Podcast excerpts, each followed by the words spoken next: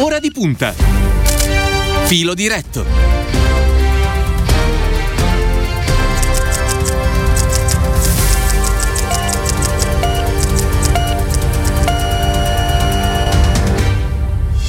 Ancora una buona mattina a tutti da parte di Cristiano Bucchi, ben trovati a Radio Immagina con il filo diretto e vi ricordo a questo proposito anche il numero che potrete utilizzare da subito per le vostre domande, è il 342 14 26 902. Questa mattina mi piacerebbe ehm, tentare un esperimento, portarvi in un'altra zona del mondo, ehm, in particolare negli Emirati Arabi, in particolare a Dubai, in questa città nata dal deserto, una città fatta di, di grattacieli, di, di casinò, di macchine di lusso, eh, di moda, una città fatta di tutto questo, che è la facciata naturalmente, ma di molto di più, perché oggi noi ci vorremmo interrogare su che cosa c'è dietro a questi grattacieli, che cosa c'è dentro la società di Dubai, tutto questo partendo da un libro che mostro, Dubai l'ultima utopia, eh, l'editore Il Mulino e l'autore è Emanuele Felice che è il responsabile economia del Partito Democratico e è anche docente di politica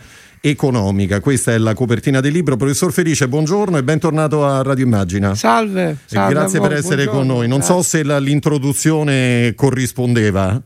Sì, molto, molto, molto. Allora, verremo adesso al libro. Io però prima le vorrei chiedere una, una cosa, perché ieri quando ci siamo sentiti nel, nel, pomeriggio per parlare di quello che sarebbe stato appunto oggi il suo intervento qui a Radio Immagina, nel frattempo eh, arrivava questa, questa, notizia proprio da, dagli Emirati Arabi. Leggo per esempio sulla prima pagina della stampa il video della principessa Latifa, sono ostaggio di mio padre, liberatemi dalla Repubblica Latifa, i video da Dubai, qui mio padre l'Emiro mi tiene imprigionata. Stiamo parlando della figlia dello sceicco di Dubai che nel 2018 ha tentato di, di fuggire dal paese ma è stata ripresa dagli uomini del padre e da allora praticamente si trova chiusa in casa. Perché Dubai è anche questo? Sì, Dubai è questo, è il luogo del mondo in cui lo sviluppo dell'economia, il capitalismo molto forte, si separa nel modo più netto dai diritti dell'uomo. Dubai è il rischio di un futuro in cui noi eh, potremmo avere progresso scientifico e tecnologico, quindi economie, stati molto avanzati, senza però i diritti umani fondamentali. E mm, ovviamente i diritti umani a Dubai sono negati soprattutto ai ceti umili, al, al, agli immigrati. Dubai è fatta per circa il 90% da persone che vengono per lo più dall'India, dal Pakistan.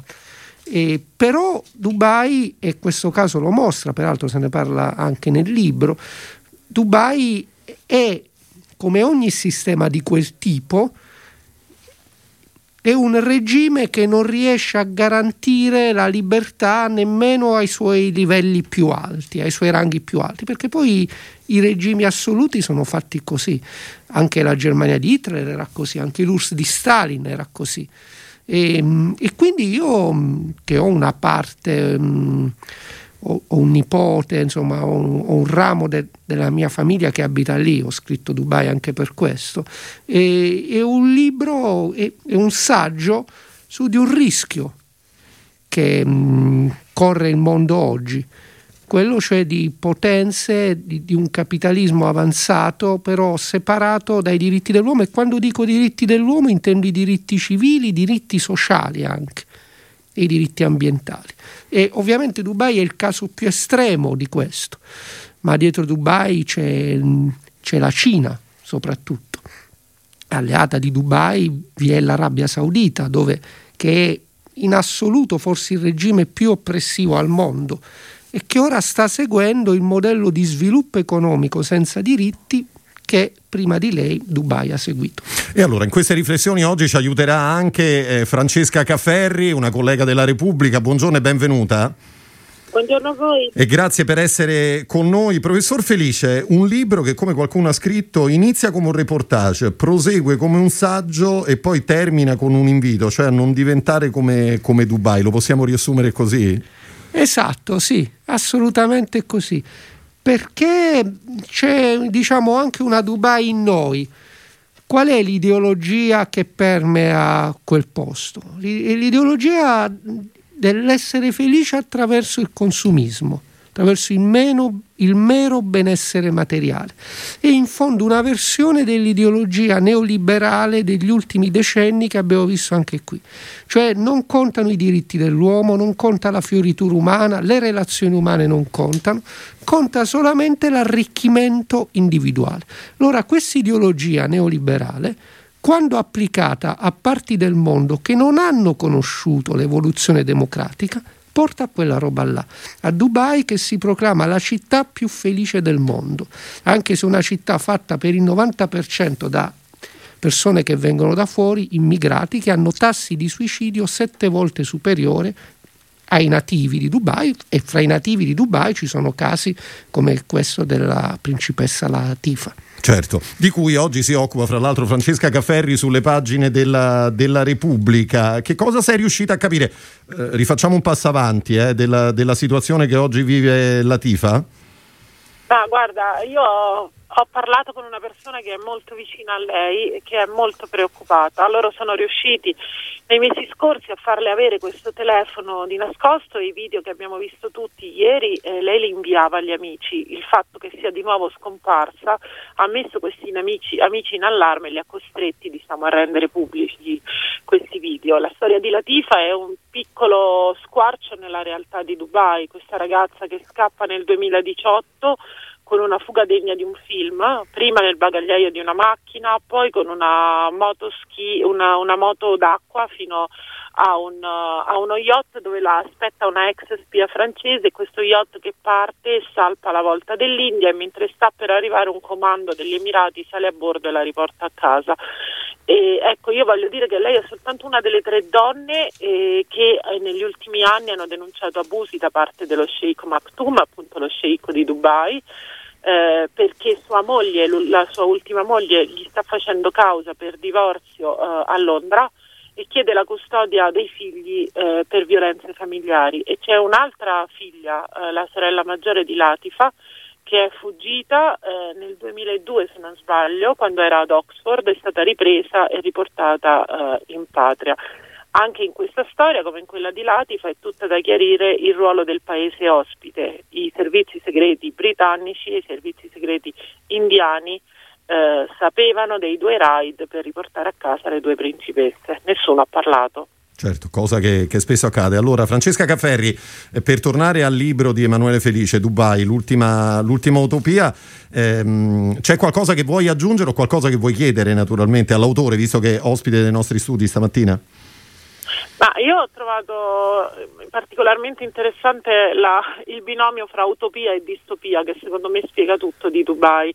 Quello che volevo chiedere al professore è, è se può raccontarci un po' del, del ruolo dell'uomo che oggi governa di fatto tutti gli Emirati, che è Mohammed bin Zayed, non direttamente Dubai, ma ne sceglie la linea politica e che è diventato uno degli uomini più potenti nel mondo. Sì, e stiamo parlando, questo è abbastanza interessante, insomma, stiamo parlando di monarchi assoluti che sono piuttosto abili nelle strategie imprenditoriali e nello scegliersi collaboratori molto in gamba, spesso dell'Occidente, e che si susseguono da varie, eh, di padre in figlio, attraverso una linea di discendenza che in pratica ognuno fa diversi figli, ne fa molti, anche con varie mogli, e poi loro scelgono il migliore. Quello che c'è adesso, per esempio, Mohammed bin Rashid è il quarto fratello tra questi. E questa è una linea di monarchia assoluta che ovviamente garantisce e viene la storia di Dubai, il mio è anche un po' un saggio storico, benché la storia di Dubai sia una storia limitata fondamentalmente agli ultimi 150 anni, però nella storia di Dubai vi è una continuità della dinastia eh, su questo e sulle scelte imprenditoriali, prima come Portofranco, Dubai nasce come Portofranco e, e continua più o meno su quella via perché il commercio delle risorse petrolifere, il petrolio ha un ruolo minore nell'espansione di Dubai. Dubai oggi è fondamentalmente un grande paradiso fiscale e questa è un'impostazione che si è susseguita di emiro in emiro. E, mm, e, fondamentalmente quello che caratterizza questo sistema, che potremmo chiamare un capitalismo neofeudale, neofeudale per certi aspetti, Michele Salvati, leggendo il mio saggio, ha coniato quest'idea, è fondamentalmente che questi monarchi assoluti sono anche i primi imprenditori a Dubai collaborano, sono nei, nei board delle, di alcune delle principali imprese di Dubai e gli altri imprenditori sono comunque legati a loro in qualche modo. E quindi è quanto maggiormente violi la nostra idea di democrazia liberale, di separazione dei, dei, diversi, dei diversi ruoli all'interno dello Stato. Qui accade esattamente il contrario, però è anche vero che queste persone hanno dei contatti con l'Occidente, hanno un'interrelazione e con un mondo finanziario molto forte, perché come è stato anche richiamato il ruolo che i servizi segreti hanno avuto questi paesi, vabbè in Pakistan uno se l'aspetta, però anche in Inghilterra, nel Regno Unito, nel riportare a casa queste persone, e dà l'idea del fatto che poi è così, del fatto che loro rappresentano, a parte che sono fra gli uomini più ricchi del mondo, sia l'emiro di Dubai sia quelli del, dell'Arabia Saudita, che poi eh, si, si, rendono partecipi di crimini come l'uccisione del, del giornalista eh, che abbiamo visto.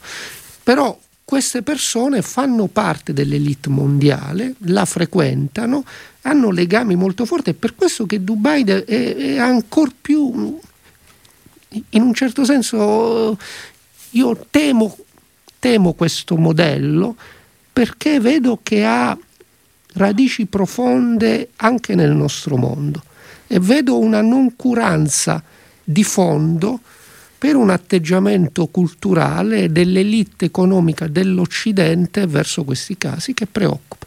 Francesca Cafferi, ma se Dubai è tutto questo per l'appunto, come mai tante persone restano affascinate? Poi, poi voglio sentire eh. anche il professor Felice su questo. Eh?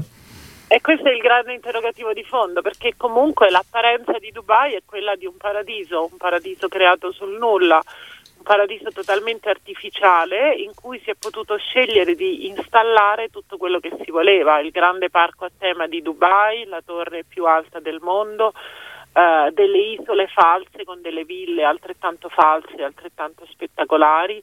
Eh, non si va al mare a Dubai, nonostante si sia sul mare, si va in piscina, quindi delle acque artificiali a Dubai c'è la più grande pista da sci coperta in un centro commerciale del mondo, quindi si è scelto di creare questo paradiso artificiale, di sponsorizzarlo grazie a blogger, influencer, anche in questa fase di Covid Dubai è stata la meta di tantissimi influencer di lingua inglese che quindi hanno detto venite qui perché qui è il paradiso senza il Covid. E non va a guardare oltre la superficie percepisce soltanto questa immagine molto di plastica e molto patinata. Professor Felice, concorda con Cafferri? Assolutamente sì. E penso che queste realtà, Dubai come anche l'Arabia Saudita, abbiano dei sistemi di lobby molto forti eh, per portare persone lì. Dubai ce l'ha consolidato da molto tempo ed è riuscito fondamentalmente perché Dubai è oggi una delle maggiori città turistiche del mondo, assieme a Parigi, insomma è un, è un centro mondiale dove tanti vanno con entusiasmo, appunto esattamente come è stato detto. E invece Riyadh, il mondo saudita, lo sta mettendo in atto adesso, in questi anni. E quel fondo saudita di cui fa parte Matteo Renzi, che poi è andato lì per parlare del rinascimento saudita, fa parte di questa strategia. È rimasto sorpreso da quelle dichiarazioni? E, ehm, in realtà non tanto, perché Matteo Renzi aveva fatto anche l'anno scorso qualcosa di simile e io ovviamente avendo scritto un libro su questa realtà sto abbastanza attento eh, immagino. cose. Quindi insomma eh, l'avevo notato già, eh, perché è una cosa che va avanti da due anni questo fatto insomma, di prendere finanziamenti da questi regimi per fare con il suo prestigio, perché lui è l'ex premier dell'Italia, l'ex sindaco a Firenze, Firenze è la città del Rinascimento, quindi ovviamente dà molto prestigio a questi regimi oppressivi, e ricordo l'Arabia Saudita è molto più oppressivo di Dubai, è forse il regime più oppressivo al mondo e se uno guarda i report di Amnesty International sull'Arabia Saudita sono agghiaccianti.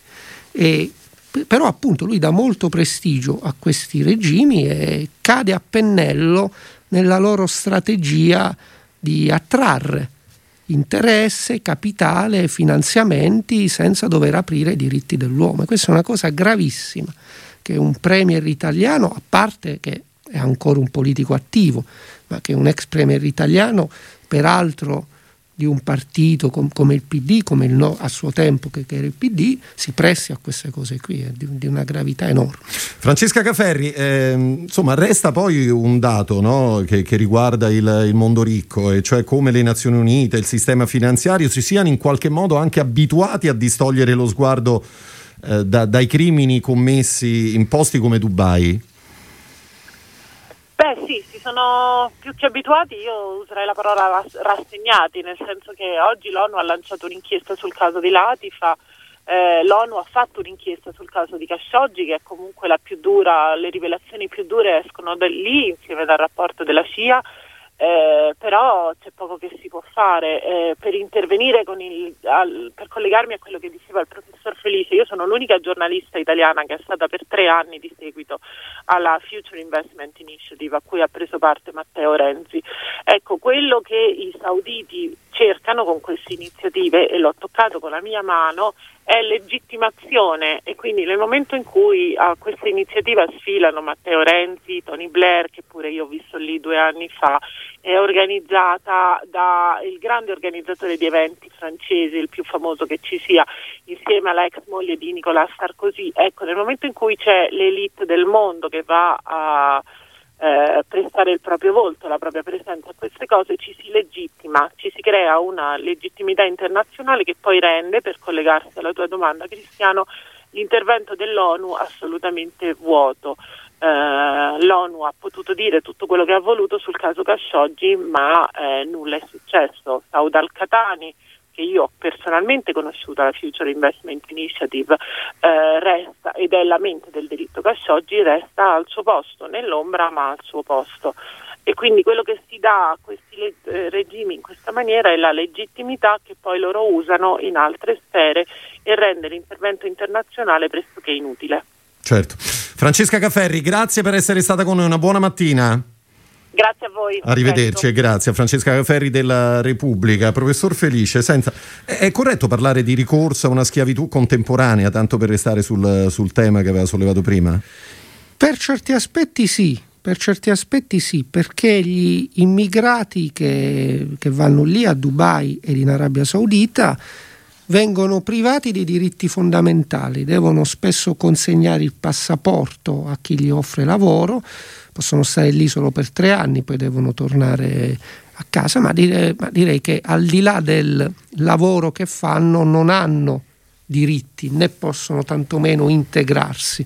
Eppure anche da questo punto di vista il modo in cui Dubai tratta gli immigrati è stato preso com- come un modello anche da noi, per alcuni, che hanno detto dovremmo fare come loro, li chiamiamo solamente per svolgere cer- me- cer- certe mansioni e poi quando non servono più li rimandiamo a casa senza nessuna dignità di una vita umana che non è fatta solamente di quello che uno fa, del, del, dell'impiego che uno ha, ma, ma delle relazioni, dei, dei di, diritti, della possibilità di partecipare alla vita del, dello Stato in cui si vive.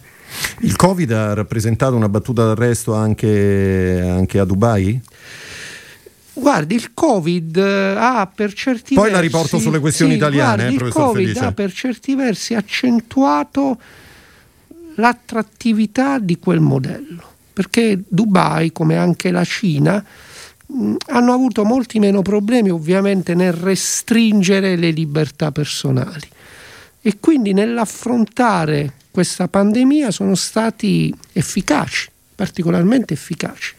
Poi ovviamente Dubai, essendo una città tutta proiettata sul mondo, sul commercio, sulla finanza, è, un, è un'economia che quando l'economia mondiale va male, lei va molto male, quando invece l'economia mondiale va bene, lei va molto bene, quindi segue molto i cicli dell'economia mondiale, quindi sul piano dell'economia sicuramente ha avuto dei contraccolpi forti. Sul piano di quel modello ha contribuito a rafforzare l'aura di efficienza di quel modello. E quindi la sfida per noi è diventata ancora più dura da questo punto di vista. Professor Felice, allora lasciamo da parte il, il suo libro, poi al termine ricorderemo naturalmente il, il, titolo. Io la vorrei riportare al dibattito di, di queste ore. Intanto a, a, questa giornata, perché tra poco il Presidente del Consiglio Mario Draghi interverrà nell'aula di, di Palazzo Madama, presenterà il proprio programma di governo e ci sarà poi naturalmente il, il voto finale. Eh, che cosa si aspetta da questa giornata? Ma eh, guardi, questa è una giornata in cui io francamente mi aspetto ovviamente un ampio consenso per il governo Draghi, però mi aspetto anche, sono contento di questo, che la coalizione che ha sostenuto il Conte bis resti fondamentalmente insieme e se la nostra coalizione rimane insieme è una coalizione che ha ancora la maggioranza assoluta alla Camera e quasi la maggioranza assoluta al Senato. Insomma, è diciamo l'azionista di gran lunga di maggioranza. Quindi questo intergruppo governo. nato ieri al Senato insomma, è, cammina lungo questa, lungo è questa strada? È un passo importante per orientare il governo Draghi sulle nostre posizioni. Io penso che il PD abbia in gran parte guidato la coalizione del governo Conte da vari punti di vista, pur avendo una forza parlamentare ristretta. E se noi teniamo insieme questa alleanza anche nel governo Draghi, possiamo essere il partito di riferimento del governo Draghi con le nostre idee, altrimenti saremo solo la quarta forza che lo sostiene, che noi in Parlamento siamo la quarta forza tra quelle che sostengono. Ma se dovesse trovare un aggettivo per descrivere l'attuale maggioranza, quale, quale sceglierebbe? Qualcuno ha parlato di maggioranza difficile. Beh, difficile sicuramente, è un governo di unità nazionale, fondamentalmente di unità nazionale, con due ministri, con diciamo due pesi politici maggiori sono il nostro ministro Orlando al lavoro e il ministro Giorgetti della Lega, che hanno anche visioni diverse, quindi è una maggioranza complicata sicuramente, eh, però direi di unità nazionale. Ovviamente i governi di unità nazionale hanno un senso, può avere un senso adesso perché non è possibile andare al voto, come è stato detto, però non, non devono eccedere questo significato, questa dimensione di eccezione che assumo. Certo. Senta, professor Felice, un'ultima domanda. Oggi la Repubblica ospita un, uh, il manifesto di fatto del, del segretario del, del, Partito Democratico che ricorda il lavoro che è stato fatto, soprattutto il lavoro che attende il Partito Democratico e eh, la, la, vecchia maggioranza, la maggioranza giallorossa per l'appunto, no? un lavoro con il governo Draghi un lavoro poi diciamo anche più ristretto se vogliamo sulla questione riforme che noi stiamo tentando fra l'altro in questi giorni qui a Radio Immagina di raccontare in qualche modo capitolo per capitolo. Le sembra che i tempi siano maturi, che sia cambiato il clima, che tutto questo oggi sia finalmente impossibile, sedersi attorno a un tavolo e discutere di importanti riforme per il Paese? Guardi, francamente penso di sì, francamente penso che il governo Draghi possa essere da questo punto di vista un'opportunità per fare alcune riforme istituzionali che di per sé andrebbero fatte con il di, con il concorso di quante più forze politiche possibili. Quindi se noi utilizzassimo questo governo d'emergenza per fare queste cose, penso che coglieremmo al meglio questa stagione le saremo, stare, di questa stagione. Saremo a vedere quello che accadrà. Allora, io intanto ricordo il titolo del, del, suo libro, Dubai, l'ultima utopia, edito dal Mulino, di cui mostro ancora eh, la, la, copertina. Emanuele Felice è l'editore. Ehm, diciamo che per eh, eh, l'autore, diciamo per chiudere che la capacità di fingere degli Emirati Arabi non conosce limiti, possiamo salutarci in questo modo. Questo è un altro dei, dei temi? Ma non so se fingono, forse credono per davvero in quel modello, nel fatto che il benessere materiale, il consumismo sfrenato basti a renderci, basta a dare senso alla nostra vita, chi lo sa. Va bene. Professor Felice, grazie per essere stato con noi, una buona mattina, Grazie, buon lavoro, grazie lo ricordo, eri il responsabile economia del PD e docente di politica economica.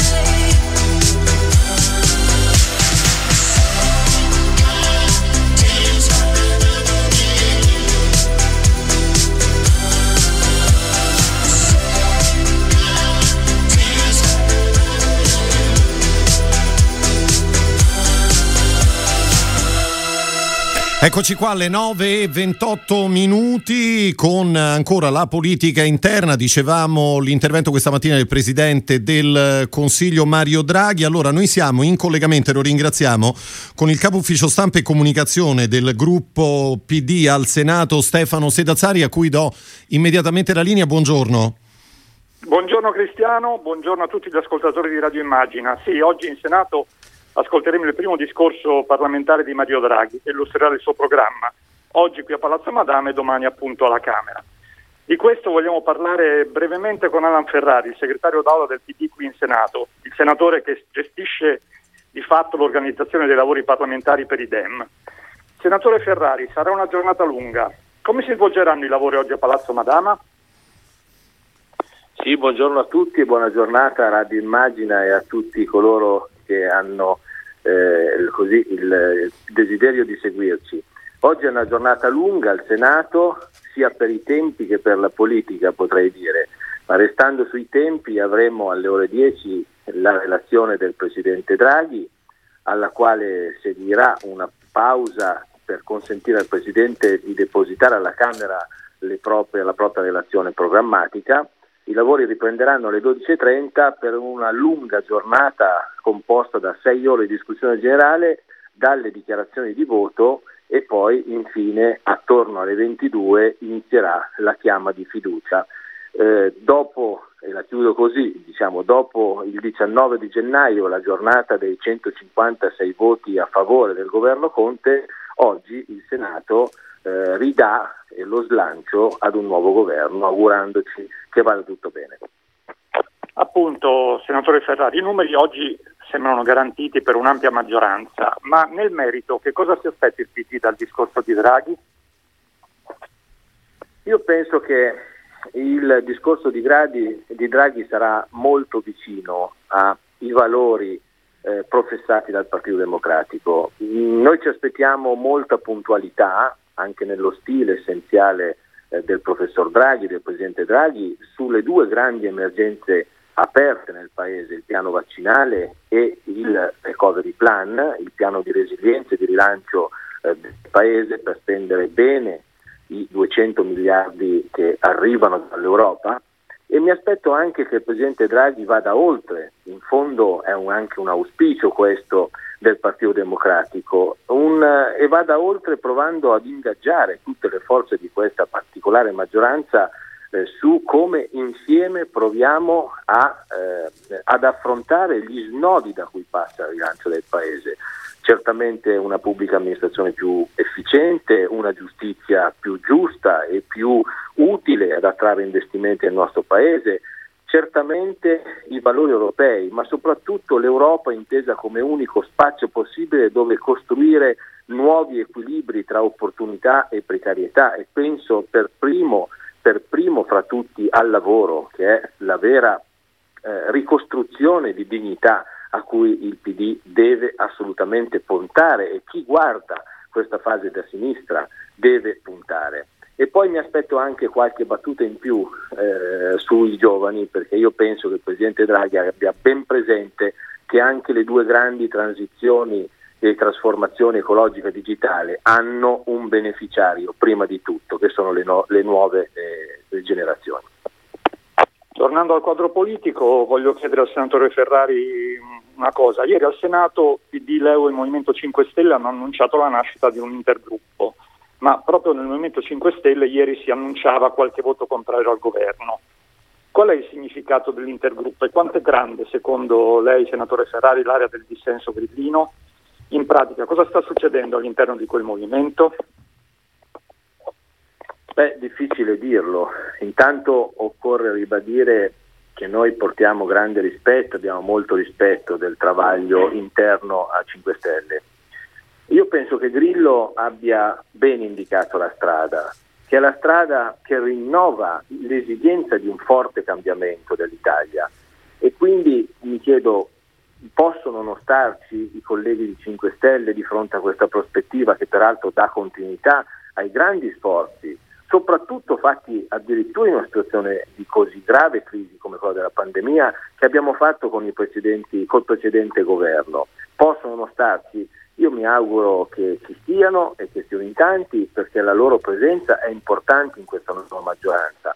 Ieri abbiamo promosso questa iniziativa di coordinamento anche per una ragione molto semplice. Eh, la politica richiede in momenti difficili di essere molto lineari.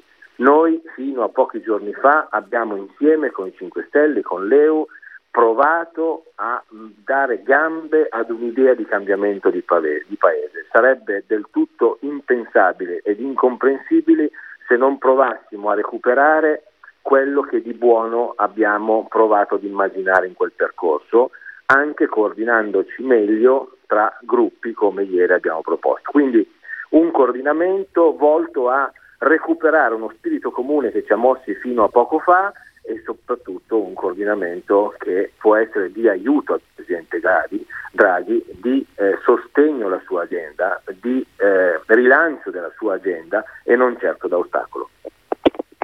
Bene, io ringrazio il senatore Alan Ferrari, ricordo ancora che tra pochi minuti Mario Draghi prenderà la parola nell'ora del Senato e vi ripasso la linea ringraziando ancora tutti gli ascoltatori di Radio Immagina. E allora io ringrazio il capofilo stampa e comunicazione del gruppo PD al Senato Stefano Sedazzari per questo collegamento con cui di fatto chiudiamo il nostro appuntamento. A me non resta che ringraziare Stefano Gagelli in redazione, Ilenia Daniello alla parte tecnica e Silvio Garbini per quanto riguarda lo streaming. Vi ricordo che ci ritroveremo puntuali domani mattina alle 8 su Radio Immagina da parte di Cristiano Bucchi. L'augurio di una buona mattina a presto.